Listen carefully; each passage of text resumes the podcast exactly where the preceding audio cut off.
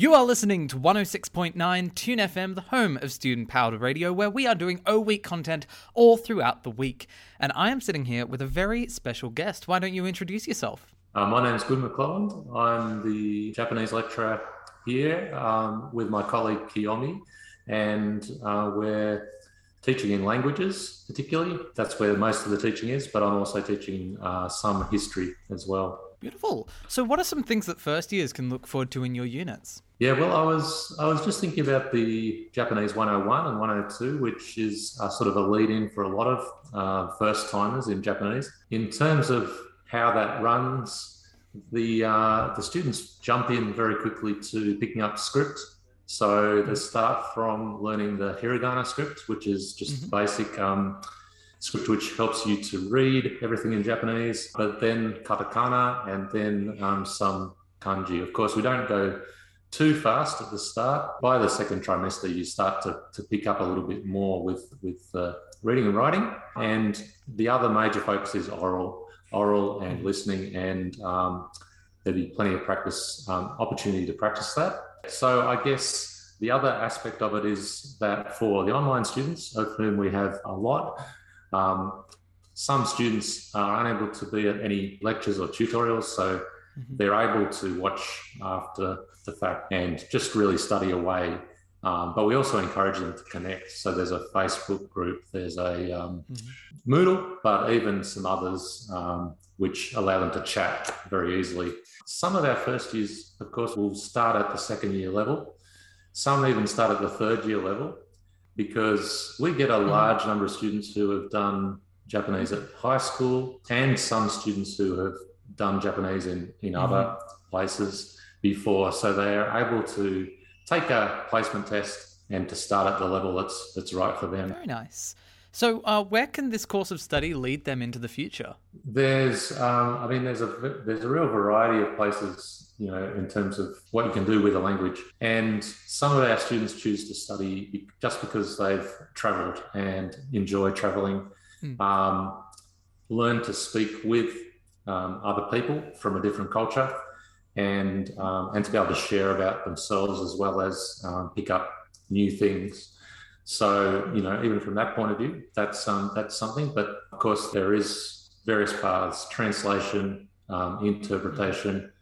Uh, there's, I guess, radio work. There's um, community work in Australia, and I guess there's even research, um, which is what I've ended up following up as well. Mm-hmm. So, um, of course, as we know, our first year cohort is made up of both on campus and online students. And a lot of online students tend to be from different backgrounds. So, can students study and work at the same time effectively? Sure. I, I think that absolutely they can. It does, however, need to be approached carefully. I think that if, say, you're a student who works a full time job, it's going to take time. And a language, mm-hmm. uh, Japanese is like any language, it just takes a fair bit of practice and um, concerted effort um, to, to, mm-hmm. to, do that practice because the pace that you move at university is a little bit faster than if you were doing a language class, you know, at a community mm-hmm. center, for example. So, yeah, um, yeah I, I, think as long as the student is motivated and is fairly mm-hmm. structured and has thought about the space, the time that they need to do the, the um, study towards it.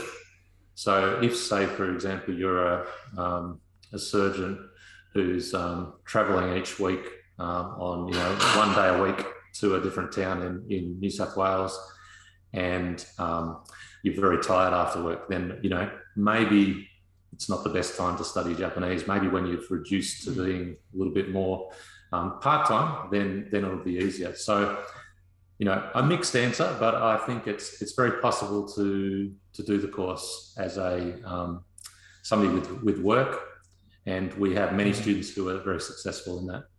Very nice. So, uh, coming back to you, what are some developments happening in your area of study this year?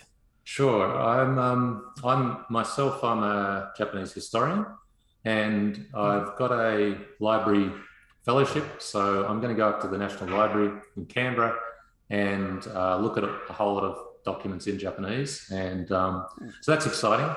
Um. That'll be that'll be really interesting, and then hoping to take out of that that I once it's possible to travel, I can go and uh, mm-hmm.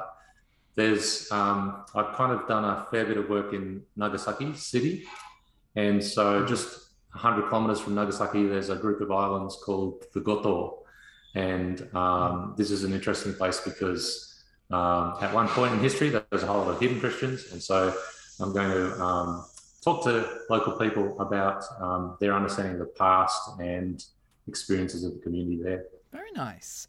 So, uh, do you have any final thoughts to send out to our new cohort? In terms of Japanese, if you have any questions, if you're unsure about something, then make sure that you do get in touch with somebody. Um, I think, I'm not sure if I mentioned just now, but there is a Facebook group for the Japanese cohort.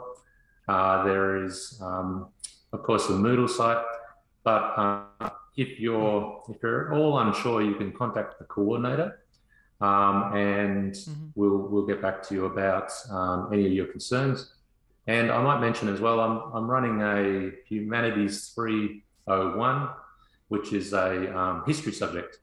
And so, if you're interested in Asian history, and you don't have to be studying Japanese to do this, um, you'd be able to, to do that kind of mm-hmm. um, subject.